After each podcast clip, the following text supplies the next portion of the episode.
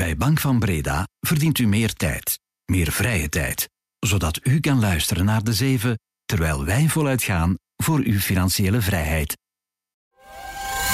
Welkom bij de zeven van de tijd. Elke dag om 7 uur onze blik op de zaken in 7 punten. Dit is Bert Rijmen. Goedemorgen. De Tunesische dader van de aanslag in Brussel stond al een maand geseind had de terreurdaad dan niet vermeden kunnen worden en waarom was hij nog in het land nadat hij al was uitgewezen? De Belgische materialengroep Umicore krijgt bijna 700 miljoen euro subsidies om een batterijfabriek in Canada te bouwen.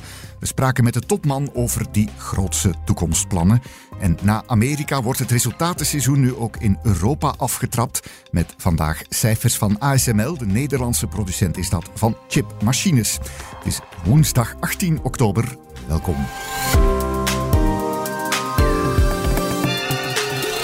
De zeven van de tijd. 1. Maar eerst nieuws uit het Midden-Oosten, want in verschillende Palestijnse steden trokken de voorbije uren duizenden mensen de straat op na een raketaanval op een ziekenhuis in de Gazastrook. Daarbij zouden in één keer honderden slachtoffers zijn gevallen. De mensen dachten veilig te zitten in het hospitaal, maar zijn daar dus toch gebombardeerd. Ook in andere landen in de regio, zoals Jordanië, Egypte, Irak, Iran en Turkije, was er rumoerig protest na de aanval. In het centrum van Brussel werd betoogd aan de beurs, maar daar bleef alles rustig. Het Israëlisch leger ontkent verantwoordelijk te zijn voor de aanval. Volgens hen kwam de raket op het ziekenhuis vanuit de Palestijnse gebieden zelf. Dat wordt vanuit die hoek dan weer ontkend. De Amerikaanse president Joe Biden is op dit moment op weg naar de regio en zou naast de Israëlische premier Netanyahu ook een ontmoeting hebben met de Egyptische, Jordaanse en Palestijnse leiders. Maar na de bloedige raketaanval op het ziekenhuis hebben die dat bezoek geannuleerd. 2. Gisteravond heeft de regering De Croo nog een persconferentie gegeven over de aanslag in Brussel van maandagavond. De 45-jarige Tunesiër Abdeslam Lassoud heeft toen twee Zweedse voetbalsupporters doodgeschoten. Een derde man raakte zwaar gewond. Gisteren werd de dader zelf gedood door de politie. Premier De Croo legde uit dat het dreigingsniveau op drie blijft voor het hele land. Dat is het op één na hoogste niveau. Omdat de dader geneutraliseerd is en dus het imminent karakter eh, van de dreiging dat is verdwenen. Uh, er zijn intussen ook geen aanwijzingen dat er meerdere daders zouden kunnen zijn. Dat wil zeggen dat de waakzaamheid behouden uh, blijft, dat er een verhoogde aanwezigheid van politie zal zijn en dat bijkomende controles door politie kunnen plaatsvinden. Dat de Tunesische dader al sinds vorige maand geseind stond bij de veiligheidsdiensten, doet intussen veel vragen reizen. Los van het feit dat hij illegaal in ons land was, stonden er nog vier andere meldingen in de politiedatabank over de man. Hebben de bevoegde diensten hun werk dan wel goed gedaan? Goedemorgen, Jasper Doren. Goedemorgen, Bert. Chef politiek hier bij de tijd. Dreigingsniveau 3, Jasper, dat betekent dat de dreiging mogelijk en waarschijnlijk is. Komt er een nieuwe terreurgolf? Hoeveel aantrekkingskracht heeft uh, IS nog? Wel, Bert, een spook uit een recent verleden lijkt helaas terug. Mm -hmm. Islamitische staat leek te zijn verslagen, maar is nu terug van nooit helemaal weg geweest. Uh, over concrete banden waren tussen de dader en de organisatie is nog onduidelijk, maar hij beriep er zich wel op op de ideologie van Islamitische staat. Nu we zien dat de organisatie weer sterker staat in het Midden-Oosten, mm -hmm. vanuit onder meer Afghanistan, waar de Taliban nu aan de macht is, probeert ze uh, actiever en actiever te worden. Daarnaast weten we dat er ja, bij de uh, moslimbevolking in Europa veel frustraties zijn. Die gaan over achterstelling, over wat zij als te weinig respect voor hun geloof zien. Denk aan de Koranverbranding in Zweden, waar de aanslagpleger uh, naar verwees, of naar het Israëlisch-Palestijns conflict.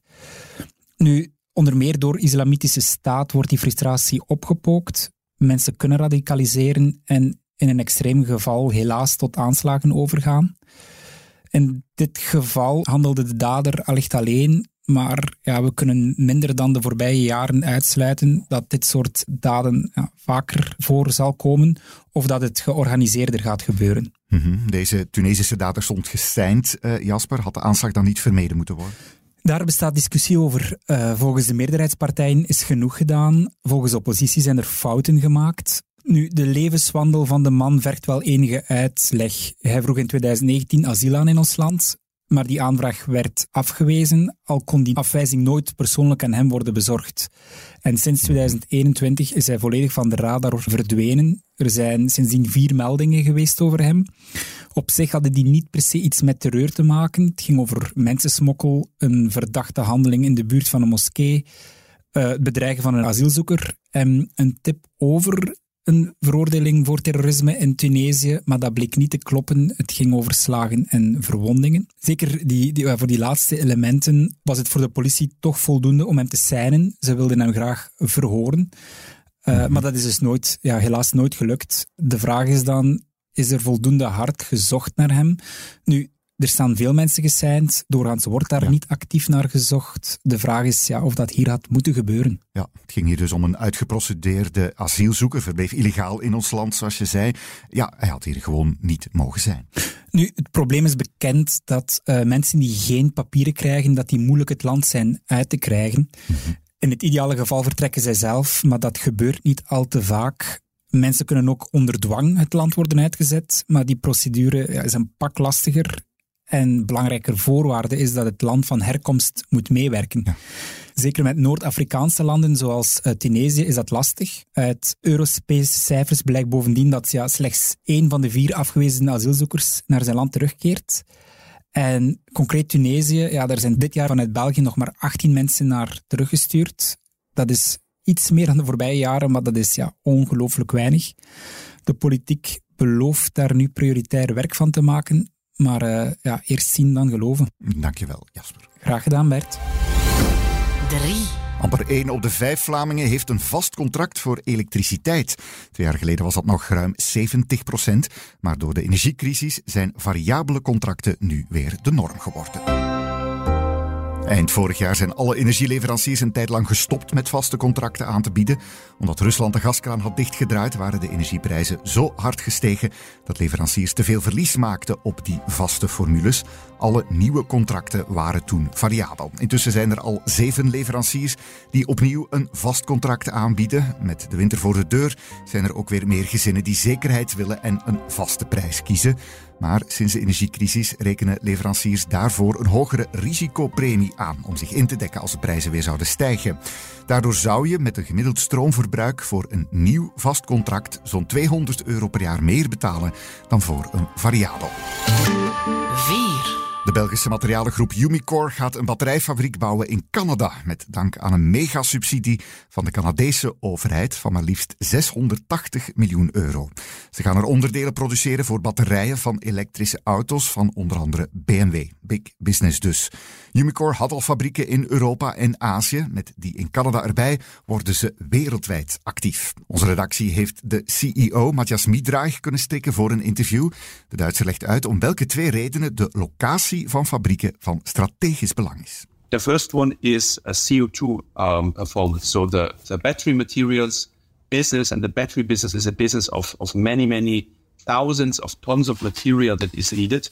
So if you do that locally, you can save CO2 significantly compared to ship it around the world. Uh, secondly, it's also uh, because of the, I would say, geopolitical or regulatory landscape that we live in. You know, the best example is the IRA, uh, Inflation Reduction Act, that actually demands you have to be local for local. Otherwise you don't get subsidies. Door lokaal te produceren wordt de CO2-uitstoot dus beperkt en zo kan Umicore ook meer subsidies binnenhalen. We gaan er nog wat dieper op in met Marie van Oost, tijdcollega van de Ondernemen-redactie. Goedemorgen Marie. Goedemorgen Bert. De Canadese overheid is hier wel heel vrijgevig met subsidies. Marie, hoe kijk jij daarnaar? Ja, dat is inderdaad redelijk ongezien. Eh, maar Midreich zei het zelf ook al, dat heeft te maken met het geopolitieke landschap waar we nu mee te maken hebben. En die vrijgevigheid weerspiegelt vooral de drang van de grote machtsblokken, dus de VS, Europa en Azië, om die cruciale sectoren naar zich toe te trekken uh, voor de toekomst. Maar voor Umicore is het alleszins wel een meevaller, want dankzij die stevige subsidies hebben zij hun eigen investeringsuitgaven terug kunnen schroeven van de initiële 5 miljard naar 3,8 miljard. Umicore is een materialengroep, uh, Marie. Ze hadden hiervoor wel al wat kritiek gekregen op hun batterijplannen. Uh, dat lijkt nu voorbij? Uh, inderdaad, een deel van die sceptisch lag aan de financiering van de plannen. Want 5 miljard is enorm veel voor een bedrijf. Mm -hmm. dus daar reageerden de markten destijds niet zo goed op.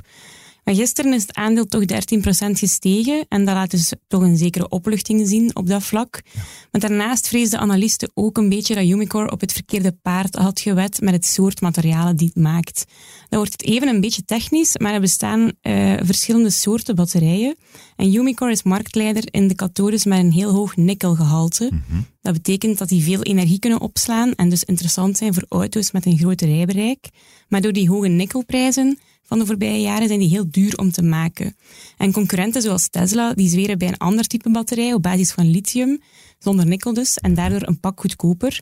Maar Umicore beweert nu dat het tegen 2026 met zijn batterijmaterialen alsnog winstgevend zal zijn, um, dankzij lange termijncontracten met de producenten van de batterijen. Dat was uh, ook een deel van de aankondiging, dat Umicore een deal heeft voor uh, minstens 10 jaar met de batterijenleverancier van BMW. En die contracten zouden heel stevig zijn met vastgelegde volumes en prijzen. Interessante toekomstplannen dus daar. Bedankt voor je uitleg, Marie. Graag gedaan. Vijf. Na de smokkelkijker nu de prijsverhoging. Dat is waar beleggers en abonnees van Netflix naar uitkijken vandaag. De streamingkoning komt vanavond niet alleen met nieuwe kwartaalcijfers, maar waarschijnlijk ook met toekomstplannen. Voorkennis. Netflix heeft de voorbije maanden hard ingehakt op mensen die hun wachtwoord delen, de smokkelkijkers dus. Die konden niet meer zomaar meekijken met het abonnement van familie of vrienden en hebben blijkbaar in grote mate een eigen abonnement genomen. Er kwamen in het tweede kwartaal 5,9 miljoen nieuwe abonnees bij, terwijl de verwachting maar 1,8 was. Merendeel van de nieuwe abonnees koos ook voor het duurdere lidmaatschap zonder reclame. Maar daar is Netflix nu net niet zo blij mee. Ze willen liever dat abonnees een standaardformule kiezen met reclame, omdat hen dat meer opbrengt. Netflix is trouwens de enige in die hyperconcurrentiële streamingmarkt die überhaupt winst boekt op zijn activiteiten. Voor het derde kwartaal verwachten de analisten dat Netflix vanavond zo'n 6 miljoen nieuwe abonnees bekend maakt. De omzet zou landen op 8,5 miljard dollar en de winst per aandeel op 3,56 dollar. De beleggers kijken trouwens niet alleen uit naar de cijfers van Netflix, maar ook naar mogelijke hints naar prijsverhogingen. Ook die zouden in de pijplijn zitten. 6. Vorige week hebben een hele reeks grootbanken zoals JP Morgan het resultatenseizoen in Amerika op gang getrapt. Nu is het de beurt aan Europa. In de loop van deze week krijgen we de cijfers van het derde kwartaal van een paar kleppers. Vandaag bijvoorbeeld ASML, de Nederlandse producent van high-tech chipmachines. Die cijfers kunnen al een heel goede barometer zijn voor de rest van de Europese sector. Lust de consument nog chips? We blikken vooruit met Evert Nerings, collega van onze beleggerredactie hier bij de Tijd. Goedemorgen Evert. Goedemorgen Bert. Waarom wordt er zo uitgekeken naar die cijfers van ASML? Uh, wel, ASML is een, is een zeer groot bedrijf dat wereldwijd verkoopt. Dus in die zin zijn de resultaten van uh, ehm, ASML wel een beetje een barometer voor de wereldwijde vraag naar chips. En ook daarmee ja, de staat van de wereldeconomie. Nu, we weten dat de vraag bij consumenten al een tijdje slabakt. Dus uh, in die zin vrezen analisten wel dat de cijfers van ASML ook niet overweldigend zullen zijn, zoals ze normaal wel zijn. Maar dat valt dus nog uh, af te wachten. Mm -hmm. Hoe staat die Europese chipsector er eigenlijk voor uh, in het algemeen, wel, daar zeggen analisten toch dat er een zekere tweedeling is. Je hebt enerzijds de chipbedrijven die vooral toeleveren aan de industrie. Mm -hmm. En die doen het nog meestal wel goed, omdat de industrie nog altijd vrij veel vraag heeft naar die vooral complexe chipmachines of, of, chips met heel veel uh, rekenkracht. Chipbedrijven die vooral afhankelijk zijn van de eindmarkt voor consumenten waar minder complexe chips nodig zijn. Mm -hmm. Denk maar aan de laptops, de wasmachines enzovoort. Die doen het iets minder goed, ja, omdat de consument iets minder shopt en dus ja, iets minder nieuwe laptops en smartphones aankoopt. Oké, okay, wat met ja, de Belgische techspelers? Wel, qua chipbedrijven heb je in België eigenlijk ja, maar één echt belangrijke naam en dat is Melexis. En die mm -hmm. uh, leveren vooral aan de automobielindustrie. Dus in die zin is de verwachting wel dat de resultaten van, van Melexis redelijk goed stand zullen houden. Wat betreft Barco zijn analisten iets minder optimistisch, omdat Barco toch iets afhankelijker is van die consumentenmarkt. Mm -hmm. um, zoals u weet, het, dat is een bedrijf dat beeldschermen produceert, onder meer voor de cinema-industrie. En ook veel aan China levert. En in China ligt de economie helemaal uh, op zijn gat, om het zo te zeggen. Ja. Dus daar zijn analisten toch wel voorzichtig. Hou onze app of de site vandaag dus in de gaten voor cijfers van Barco en ASML. Dankjewel, Evert. Graag gedaan, Bert.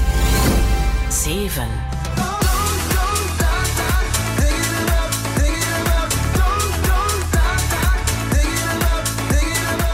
Don't Stop, zo klinkt het in een remix die DJ T-Soul gemaakt heeft. Maar de DJ moet zijn carrière helaas wel stoppen, omdat velen vinden dat het niet past bij zijn dayjob. D-Sol, ofwel David Solomon, is de grote baas van Goldman Sachs, grote Amerikaanse investeringsbank. In 2019 stond de baas van Goldman Sachs nog op het podium van Tomorrowland onder zijn alter ego D-Sol. Die bijverdienste was zowat het handelsmerk geworden van de 61-jarige bankier. Hij probeerde om de bank een moderner imago te geven, maar veel van de zakenpartners vonden dat maar niks. Volgens hen was Solomon door zijn hobby te veel afgeleid van zijn dagtaak, geld verdienen met de bank. Inkomsten van Goldman Sachs zijn de laatste tijd ook stevig teruggevallen. Ze zijn vooral afhankelijk van zakenbankdiensten en dat was in moeilijke beurstijden geen troef. Vraag is of het beter zal gaan nu Solomon geen DJ meer is. Gisteren werd duidelijk dat de derde kwartaalwinst 30% slechter is dan in dezelfde periode vorig jaar. Daarmee zit deze de 7 er weer op. Vind je wat je hier hoort wel leuk? Check dan eens de abonnementen van de tijd. Dan heb je ongelimiteerde toegang tot het nieuws en analyses van de experten op de redactie. En dan steun je ook de 7. Alle info, inclusief ontdekkingsaanbod, vind je op abonnement.tijd.be. Voor nu alvast een fijne dag en tot morgen. Dit was De 7 met Bert Rijmen. Productie door Lara Droesaert van op de redactie van De Tijd. Bedankt om te luisteren. Morgen zijn we er weer. Tot dan.